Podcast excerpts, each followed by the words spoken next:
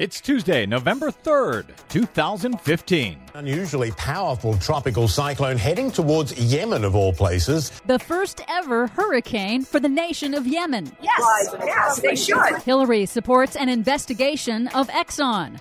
Record warm oceans blamed for the collapse of Maine's cod fishery. Plus, TransCanada calls timeout on its controversial Keystone XL pipeline. For now, all of those timeouts and more straight ahead. From BradBlog.com, I'm Brad Friedman. And I'm Desi Doyen. Stand by for six minutes of independent green news, politics, analysis, and snarky comment. A new study says that by the end of this century, the Persian Gulf might be too hot to support human life. So finally, peace in the Middle East. Oh, thank Allah. This is your Green News Report.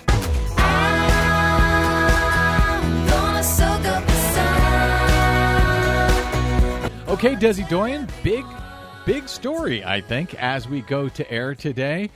TransCanada says, uh, never mind about that whole Keystone XL pipeline. yep. TransCanada, the owner of the controversial proposed Keystone XL pipeline, has requested the U.S. State Department to suspend its application for a cross border permit. TransCanada says the pipeline route is undergoing a new state review in Nebraska. But environmental groups suggest the move is actually an attempt to prevent President Obama from rejecting it. No application, no rejection. Of course, if Hillary Clinton wins in 2016, she has already said she would reject it. So they're gambling, they're hoping, they're praying that a Republican wins in 2016, I guess. That's apparently it. TransCanada did leave open the option of trying again after the 2016 election. And yes, all of the 2016 Republican candidates support the pipeline. I'm glad they note they are trying to work out something with Nebraska concerning the route because it gives me the opportunity to mention that the whole reason this thing has been delayed so long in the first place is because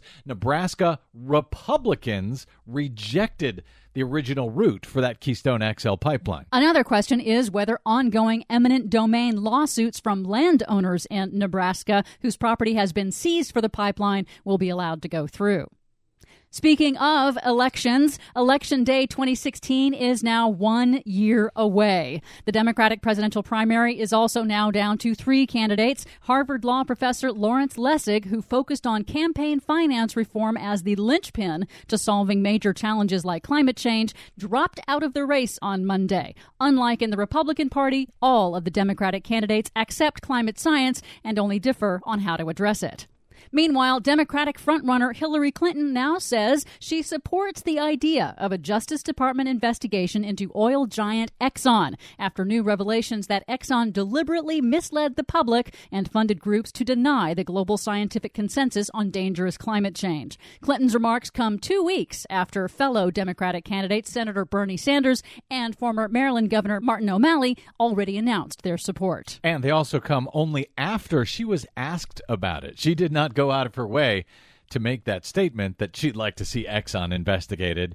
It was sort of done uh, in a hallway off stage during a campaign event. In other news, the year 2015 has already smashed the record for the highest number of Category 4 and 5 storms ever recorded. And now, in the Middle East, the nation of Yemen on the Arabian Peninsula is seeing its first ever hurricane on record. According to CNN meteorologist Tom Sater, Cyclone Chapala could dump as much as eight years of rain in two days on the arid nation. This is going to drop several years worth of rainfall, which is going to cause massive debris flows and flash flooding. This is a big, big deal here. You just don't see this kind of rain in this area. Something unprecedented we haven't seen in this part of the world. Oh, it's just a coincidence. Nothing to worry about. Climate changing? What are you talking about? And just want to note for the record, like Hurricane Patricia in the Pacific a few weeks ago, Cyclone Chapala also intensified with similar record speed. Yemen is a nation already suffering a major humanitarian crisis crisis stemming from years of violent conflict, and Cyclone Chapala will not help. In the U.S., the same record warm ocean temperatures are blamed for the collapse of Maine's commercial cod fishing industry. Despite new stringent catch limits, scientists say the rapid warming of ocean waters off the coast of New England has contributed to the collapse of the fishery. Fishery managers say they did not expect the ocean to warm so quickly or disrupt cod numbers so fast, and thus their catch limit quotas allowed too much cod to be taken this year.